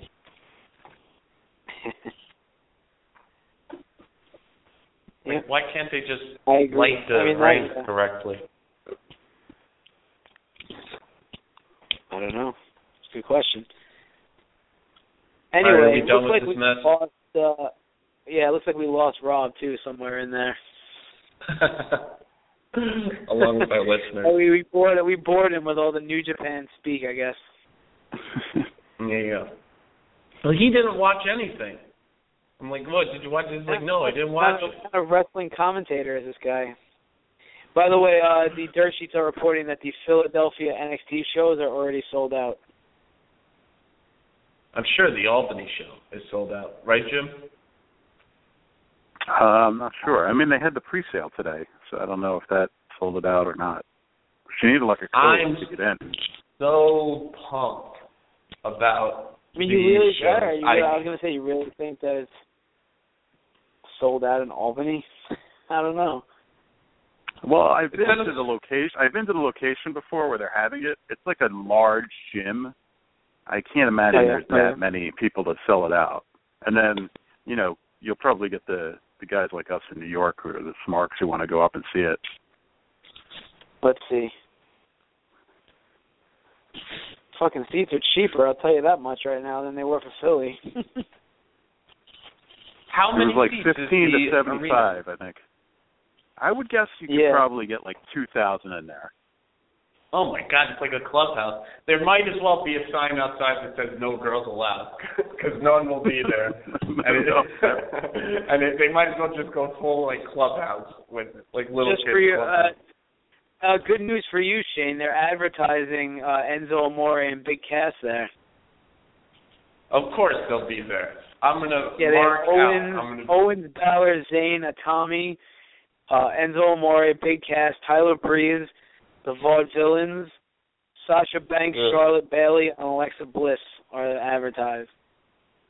I want to find out where they're going out, like afterwards, because they're probably partying and everything in Albany. Albany's like a small town, and we'll go looking for them. And I'm gonna hook up with Becky Lynch. Watch. Oh yeah, Becky Lynch, huh? Dude, that fucking Are you, uh, though. How did you, you guys- fucking stand that voice? That voice is rough. She she she has a lower voice than me. She sounds like a man. But whatever. I don't have to listen to her speak at all. Probably. That's true. Hey, will it will But, it bother I mean, you I'm- though if you're in, will will it bother you if you're in bed with her and she starts fucking shaking her head around and throws up the rock hands? I that'd be the best moment of my life. What are you talking Is about? that is, is that what she's doing when she does that? I can never even tell what she's doing half the time. She's like coming out with that entrance, and it's like you know one of those pre-programmed entrances that they all work out in NXT for like months and months. And Oh, with yeah, her, they're it's so just, you have no idea what's even happening. Do you guys She has think, that, like- no, Jim brought up a She has that like yeah. perpetual rock hands. Yeah, yeah. Jim brought up a very good point, which is uh, you can tell that old and new uh, until they get into their flow. Like even Sammy Da- Zayn did it. Like all, his entrance, he just skank danced like down the aisle, like listening to ska. And then you know he realized he started to develop his character, and he's like, this is ridiculous, and he doesn't really do it anymore.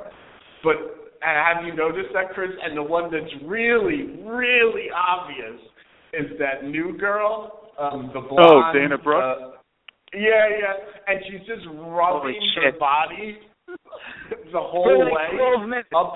For like twelve minutes, she's sitting there doing like the stripper rub. For like twelve, But I'm like, does when is this but girl gonna stop doing She this? does the same exact move every time. Yeah, she rubs her body, then does something with her hair, then flexes like her muscle, like Hulk Hogan. That one, oh my, and it's so forced and awkward. It's ridiculous. It's so funny. Hey, yes, Chris, that's definitely you saw that? Yeah, oh yeah, she's she's fucking horrible, man. And like her wrestling is ugh. Those, I, those might be the worst Ah, she's work punches I've ever seen. No, she's bad. Dude, the punches, the fucking pun- and it's like, look, developmental's for developmental. I get that, but then she shouldn't be on fucking TV yet. I mean, they have like what, like she- 80, 80 people under contract down there. Only like ten of them are on TV. Like, why is she on TV? Spoiler: She beat Bayley this week. It was a pretty decent match. You should watch. Yeah, well, you I could tell they're really into her. Spoiling 'cause shit She's for got me. like that Trish Stratus background. That's why they think she's like the same thing. Like their their their interpretation of divas sometimes is just so awful. Like the fact, uh, like, have you heard this new one where they're gonna like be promoting Lana to be like the face of the company? Yeah, we already we were talking about that, yeah. before, actually. oh, okay. I'm sorry. There's the one wrestling. No, thing no, no, no need to show. apologize. But yes, I. What do you think of that? Let me ask you because we gave our opinions before, and I was the only one that was kind of like ragging on how stupid that is, and why would they do that? Because I don't see her getting over as like, oh, all of a sudden I'm American and like uh from California or Florida, or wherever the hell she's from, and I'm not Russian anymore. Like, I, I, do you do you actually see that getting over? No, do I that think all it's, the no, time in well, it might get over. I mean, she's really hot, right? But like, the- it's it's kind of st- like the thing that's been worked. She's really funny in this Russian character. I I don't know why you would just leave that. I mean, I think it's it's the best thing about Rusev as far as I'm concerned. But um, I guess if they want to go this way, I don't know. I mean, there seems to be a lot more deserving people that could be kind of you know the face of the women's division in, in WWE. But Um, I you know we'll see. I guess, it, but it's always the same thing. They you know they like these people that they just kind of come up with. They just want to make them into stars. So I don't know. Like Roman Reigns, Yeah. you know, she she looks good when she takes a selfie. I don't. I think they have. I think they have hotter girls than her. You know. Then then Lana? Who? Who's hotter than Yeah. Lana? Paige. Eh, Becky I mean, Lynch? Paige is like the type chick, but like she's not hotter than Lana. I don't see Lana as being that exceptional. I don't know. Maybe I'm I'm weird. I don't. I, I think You yeah, are weird, I but-. I think they have. Even that's. I don't know. Yeah, I I I understand why they find her. I get why they find her appealing. It's the same Roman Reigns thing. Same thing. Like she just fits that bill as like a superstar, hot blonde, you know, and she she and she can talk. Obviously. So that's That's going to be kind of strange though if they try to just convert her into an American and then just make her like try to make her into like the Cena of the women's was division. to- Kane was supposed to have burns all over his body and not be able to talk. Well, in Now, fairness to the like a- WWE, wrestling fans don't have memories past two weeks ago. I think people remember wrestling fans are just like wrestling fans are really generous at the end of the day. It's like shitty product, like terrible TV, and we still watch like religiously I every think our week shitty and every marks are pretty generous at the end of the day too. Like if you just do something that's somewhat entertaining, we'll be very excited about it. yeah, Yeah. I mean, as critical as we can be, I feel like at the same time, if they just upped it the game a little bit, we'd be so happy to see any improvement that the the internet wrestling community would uh would probably ease up on them. Although, did did anybody see the um the WWE.com uh story they did on Neville where they referred to it as the internet sports entertainment community? that did not see has that. to be that has to That be is a real thing. around. That is a real thing. That is not made up. I texted Shane this little thing uh this week with the King of the Ring and the Neville push that they've been doing, and then have you noticed recently they started doing this thing where they're calling him the new sensation on top of the man that yeah, gravity he's fucking forgot? Pepsi apparently. Yeah, apparently he's a Pepsi. I was thinking that was The very much that's like that's that has Vince's stamp all over it. Like he's like, I got to get on. I'm going to make this guy a star. Yeah. It's what I find funny, he's his name is now what he's being billed as is the man that gravity forgot, the new sensation Neville. But Adrian Neville was too long. It was unacceptable. Holy shit! All right, Absolutely. uh, since we're talking about Neville right now, can we please? Because we we've managed to talk for an hour and a half without speaking about Raw at all. Can we please talk about the Booker T Owen Hart comment? I missed it. You know, What you know what? I I, mi- I might have fast forwarded through that part of Raw, but I, I've I've seen something about it on the you know on the dirt sheets. okay, so for for you for on you the I, JB on and the for everyone else. That's right, the Internet Sports Entertainment Community. Anyone who doesn't know, so basically, when they were doing the uh, King of the Ring match uh, between Neville and um, oh Christ, who was his first opponent? I don't remember. Um, the point is his his his first round King of the Ring match. They were talking about uh, you know basically the idea that uh, Neville would be the the first uh, high fly like real high flyer oh, he King beat of the uh, he beat Harper by the way. Harper. Right, Harper. Right. And then so they're talking about him being like the first king of the ring that's a high flyer and JBL brings up Owen Hart as like a high flyer past king of the ring basically. He's like, "Well, we had Owen Hart." Something to that effect. To which JB uh, to which Booker T replies, "Yeah, but Owen Hart didn't defy gravity." Just let that sink in for Um, a sec. I'm going to give him the benefit of the doubt there. I, I think he was just trying to. uh Oh no, he clearly didn't mean anything by it, and clearly was just trying to put over Neville and and and and and you know make it may, meaning like oh he didn't do these spectacular in ring moves the way Neville does. But like again, just think about that. before- Just think about what I'm you just certain said. he got uh, yeah, I'm certain he got in trouble it. He must. Well, I don't know about in inside the company. I mean the the the I S E W what the fuck is it now? I S E C uh had uh had plenty to say about it. I mean I feel bad for him because he obviously didn't mean anything bad by it, but I'm just like, oh my god, dude, really? I think before you speak a little bit. Like think about what you just said. You just said that a man who fell to his death at a wrestling pay-per-view out of the uh, the ceiling failed to defy gravity. Yeah. Yeah. No, that's Yeah. pretty awful. Yeah. The only thing is with Booker T, apparently from uh, some other reports about him, is that he's very, very loyal to the company and would never like purposely say anything that's stupid. well, he just said something stupid, but he didn't purposely. Yeah, he just like, says stupid uh, shit because he just like opens his mouth and says shit without thinking about it first. He does right, that like a a lot. famous promo about 15 years ago. Oh yeah.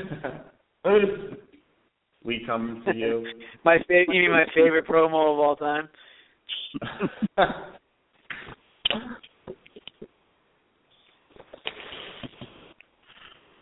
okay. Done with this mess.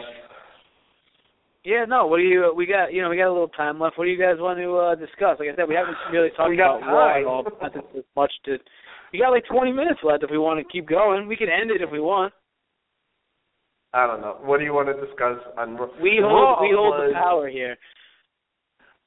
Raw was horrible. Like I hate being that ICW or ISEW whatever mark. I- Raw was really bad. IEC. ISEC. Right. The Internet Sports Wrestling Sports Entertainment Community. I can't even say it because who the fuck says sports entertainment? Nobody. Nobody. Only the WWE does.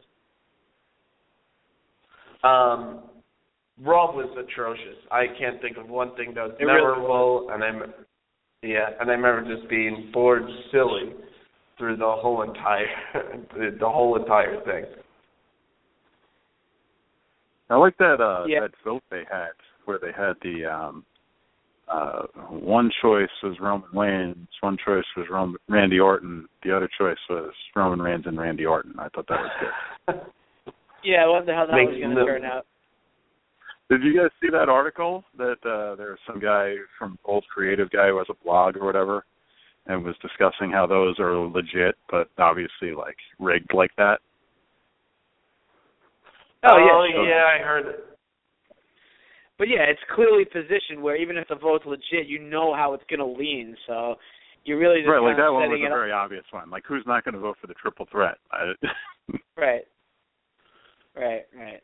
Yeah, I mean, it is what it is. I mean, I mean, what do you think? I mean, do you think they're actually going to have Rollins hold it until Lesnar comes back, or are they going to hand it over to Reigns at some point soon? Uh I don't know. Maybe like you know, I heard somebody floating around the idea of Reigns wins Money in the Bank and then inserts himself as a triple threat for Rollins and and Lesnar at SummerSlam, and we get a triple threat again. I mean, all these things are definitely possible. I saw a report today that Heyman isn't coming back till July, so that tells me that Lesnar's not coming back till probably just soon after that. And then so I think you know Lesnar's like a hundred percent the main event at SummerSlam for the title. It's just a matter of who's Oh, yeah. facing. Um, I'm guessing. I'm guessing Rollins is going to hold it till then, and maybe it's a triple threat with, with Reigns, but that's that's the only thing it could be. They're doing a lot of triple threats lately. Uh, a I lot. think if they're going to give a heel the title, they're not going to like take it off him at the first opportunity. I mean, not you know he already had one opportunity, I guess, with Orton, but you know that wasn't a real opportunity, and neither is the payback match. But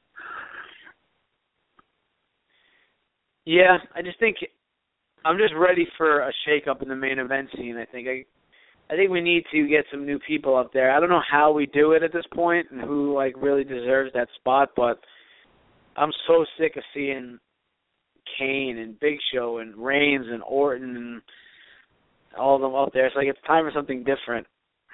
Well, there's a very clear line there, right? Where there's, you know, there there was all those guys in that intertitle match at WrestleMania that are like clearly deserving of a push up to that level, but um it almost it's like kind of easy for them never to give them that push because they can have them lose matches at any point, like they they've been doing recently, or when you know, or they kind of get a push, but they never quite get that push. So. So, do you think that the inevitable Kane versus Seth Rollins match is going to main event a pay per view, or is it just going to be a Raw match? Ah, wow. I I doubt that'll main event. Maybe it'll main event Money in the Bank. That would make sense actually, because you're going to have a bunch of other guys, main event guys, in the main Money in the Bank match.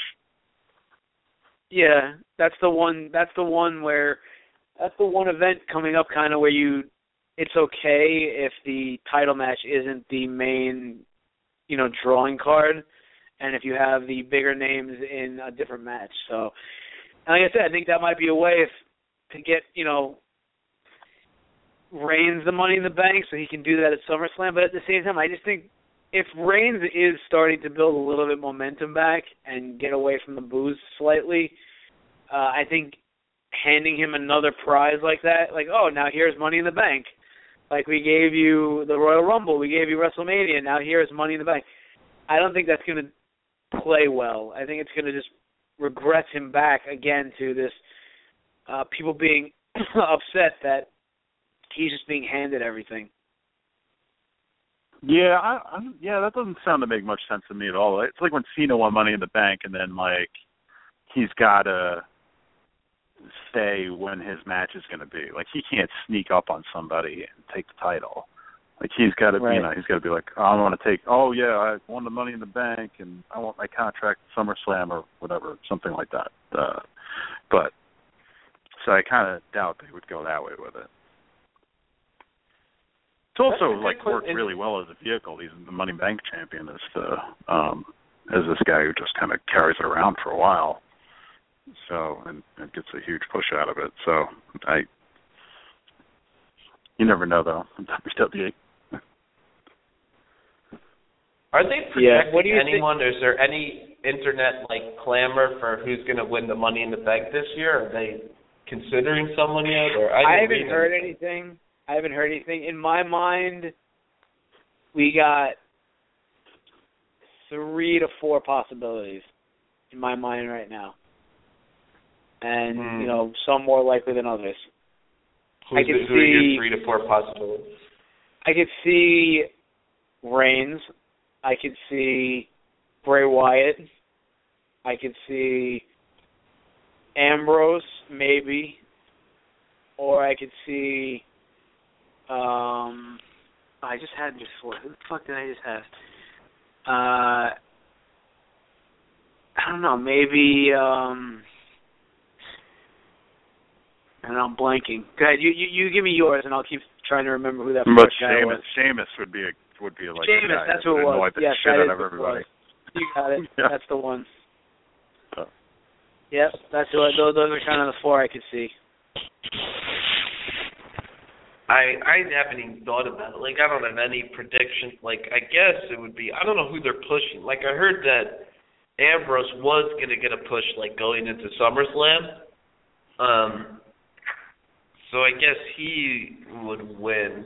It's sort of weird. It like doesn't fit into Ambrose's character. Like he's supposed to be crazy and impulsive, but then he's supposed to be like it- it'd be very funny. They're not smart enough to do something like this. Like not implying that I'm very smart, but it'd be very funny if if if Dean Ambrose won the brief because Dean Ambrose. This is what happened. I think Dean Ambrose wins the briefcase and he cashes it in that night because he's a crazy fucker. Or he wins the briefcase and he crashes in like this second later. He goes running to find the champion and like cashes it.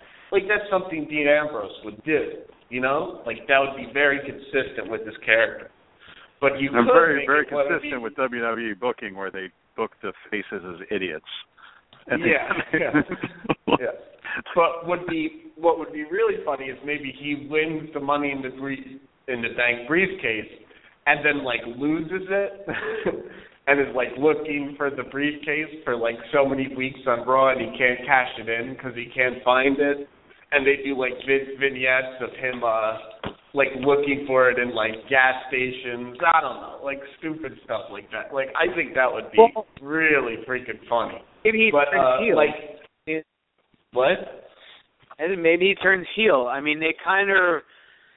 I could sort of I- I- see it some like even if he's slow, you know, going in that Like, direction. it, I mean, have you noticed oh, every yeah, time he loses see yeah. lately, he kind of throws like a hissy fit.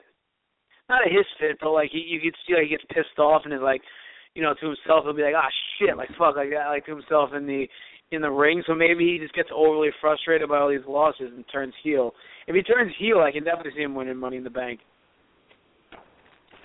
Yeah, yeah, that's a good point. And they need more heels. You know what I mean? Like, like they I- definitely I- need more like, heels. who- definitely need more heels. Like who's Roman Reigns?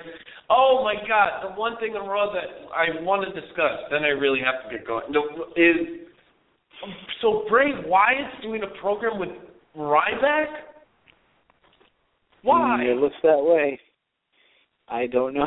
Like wh- I'm looking for guidance. Like why did they do that? That sounds so That is- stupid. That especially didn't make any sense because it seemed like they were pointing that that whole build up to him having a feud with Reigns, yeah. which would have made a lot of sense because it could have held off Reigns from being in the title picture for a little bit, which I think they kind of need to do to rebuild him.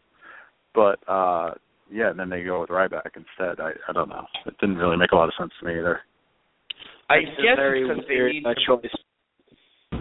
I mean, the only thing I think of is that they need Bray Wyatt to get to win, to look strong. So Ryback's a pretty safe guy that he could go over. Um, but that was confusing as hell. Like I'm, I'm baffled about why they're taking this Yeah, it direction. doesn't make much sense. Of all the guys you could go after, I don't know why you'd go after Ryback. But Yeah. a lot of things that don't make sense. Like we were saying before, And what a Like, step down! He had a had he had a WrestleMania match with the Undertaker. He had a feud with him, and then oh, my Right. next logical tar- target is Ryback. Like what? Yeah, I, it makes a lot I don't get it. Yeah. no, it makes it makes tons of sense. It makes just as much sense as now the Bellas are face for some reason. Like I said before, it really makes sense. And they had to use Well, Daniel Bryan's because injury to try to, girlfriend's to sell merch. Well, yeah, it's true. But they had to use Daniel Bryan's injury as a fucking way to get the mm-hmm. Bellas over as faces, right? Because you have to have Brie Bella on the screen being like, he's so upset. He loves the fans just like I do. Like, you know, like I'm like, come on, Yeah, yeah. break. It- I can't. I it's hate almost the like Bellas. yeah, I hate the Bellas so much, but it's all. I, I should really. I can't believe WWE hasn't like called me yet for a job. Like I have so many good ideas. Like they should. Why don't they put Bo Dallas as like Cena's lackey? And like you know, because they both have like the same like never give up, and he he's just like Cena's reluctant lackey. Like that's always like by his side, like watching his matches, like cheering him on, and Cena can be like reluctant. It would get over Cena. It would get over Bo. It would bring such new life to John Cena. Like, why don't they do that? And then Bo, like, you know, snaps one day and ruins Cena's match. Like, and then they can have like this Cena Bo. feud. Ah, it'd be so awesome. Do you think Like, Shane uh, and and Jim? Do you think maybe they did tho- those two uh, kind of like squash match things with Bo Dallas and Ryback because ultimately in this Bray Wyatt feud, Bo Dallas is gonna join his brother. Uncle I don't Ryback. know. I'd love that, but I think that's a long shot. Oh, I mentioned I thought that that might just be like a rub. I said that to Shane this week, like it's a it's a rub. Like they're like, oh, it, it's kind of funny to some people that know their brothers that Bray came out and like you know and saved Bo. They'll But the They'll best thing about that whole cross thing was that paths, Bo, yeah. Bo's promos the last couple of weeks are like filling the vacuum of Paul Heyman for like good promos on Raw. so, like good thing that happened. yeah, no, the promo was good. Yeah, no, I I'm I I like Bo. I mean, once again, he's not great in the ring, but uh, I I like him. But You know, I don't like his mic work and everything. He's really out of shape. To the, not really out of shape. I mean, He relatively. look, yeah, he's but for a small guy particularly, he's really out of shape. I yeah, and it's confusing on why WWE is putting up with that when they they like fired Chris Hero like for being out of shape. Who's like the you know one of the Well, Yeah. top indie well, you yeah, know, like, he's a guy's he's ever. Rotunda's son, so they're you know they're Yeah. they they always protect those guys, and and, and you know he's Bray's brother, so they. But he's he's also He's he also put held on his own weight. very much in NXT. Yeah. He's Yeah. definitely put on weight. Like if you look at uh that brief run that he had in the main roster a couple of years ago when he uh, you know, quickly feuded Yeah. with Barrett around the Royal Mhm. Rumble time, he was definitely Yeah, in better shape than now. better, much better shape. Yeah, yeah. And during his NXT, like, but he's funny, man. He's got some comedy chops. I remember, like, one of the funniest. It, it just goes back to how good NXT is. Like, Enzo and Big Cass, like, that's some of the funniest stuff in wrestling, like, ever. Like, like it's just so funny. But Bo Dallas, I think I said the same thing about Bo before Enzo and Cass started coming into our. Like when he Bo Dallas, oh man, when he did that Mr. NXT and wrestled Sami Zayn in the mask, and then security dragged him out, and he, he was screaming. I laughed the whole match. Like I couldn't stop laughing. Like like if he just has his chance to shine, like he's really funny. I don't think they should turn him like like he's turning. Well, he's to like the uh like, he's like the new Santino Marella right now. But Santino Right, wasn't of. funny. I don't mean to be a dick, but like No, Santino was but not funny. like that comedy character. Yeah, but like, no, I get it, but Santino was not funny, like in the slightest bit. So, I don't, I, I don't love the comparison. I understand the point you're trying to make, but it's sort of like no, like Bo Dallas is legitimately funny. Like he's a funny motherfucker. Like, funny. and now they have they have these guys like Bo Dallas and Enzo and Big Cass that are like legitimately funny. Like I'm kind of excited, like they're you know, because we ha- we haven't had that in like a long time. Yeah, I'd be more excited if I wasn't afraid of what's going to happen if they get to the main roster. So, I mean, that makes Yeah, it more yeah. I mean, I think to get they're- excited. I think they're messing up Bo Dallas right now because Bo Dallas is so much better than what he's not in the ring. I think that's what they're scared of because in the ring he you know he he isn't that great. But if he's you know, but as a performance artist, as like someone that's funny and move, he moves very funny. Like and he, like when he knocked over El Torito, like he's fucking funny, man. He, you know, like he he's just a funny I'll, guy. I'll put one last question in the NXT to, uh, realm to both of you guys. Um, so out of the you know kind of those like main top NXT guys, uh, who do you think when they get to the main roster is going to? I probably know the answer for both of you already, but uh, is that they're going to fuck up the most? Shane. They're gonna fuck up the most. Um, Yeah, like who are they who are they gonna ruin?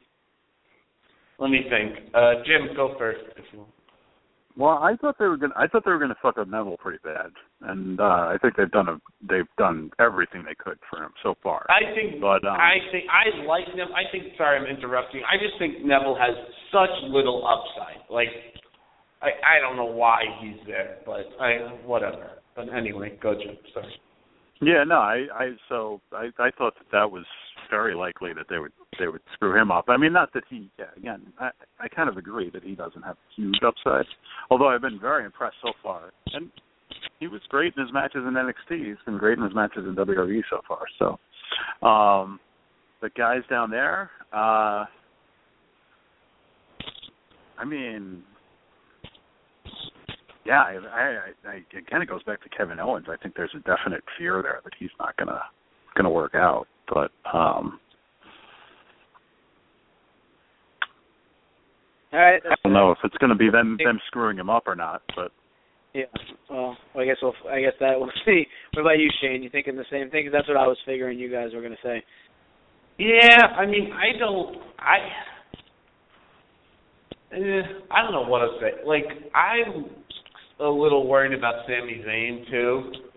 Um I think they could easily fuck him up. But nobody could fuck up Sami Zayn more than ROH. Like the stupid El Generico gimmick, I thought was retarded. Um, well, he had that. So he had I'm that a- before he went to ROH.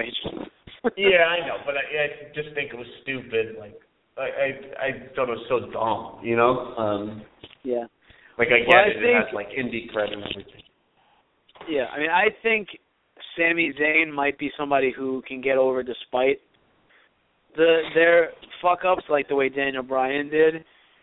But um to me, I actually think that the person who is most in danger of being fucked up when they go to the main roster is Kenta, is Hideo Itami, just because of their track record of handling Asian talents. It's not good. I would And, uh, love to. I I was loving the Kenta uh, Devitt tag team. Like I would have loved it if they kept them together as like a team. I just thought it would have been really sort of a, a good move. And then you could uh, do the quote unquote barbershop window with uh, Finn Balor turning on him in the WWE. I thought that had legs. I understand why they're not doing it, but well, I see, I see. I that- think that's exactly what they're going to do when they come up. I think they're going to come up together and they're going to be part of some faction together, and that's exactly what's going to happen. I, I think we'll be okay as love long as as long as Kenta never utters the words "choppy choppy your pee pee," we'll be okay.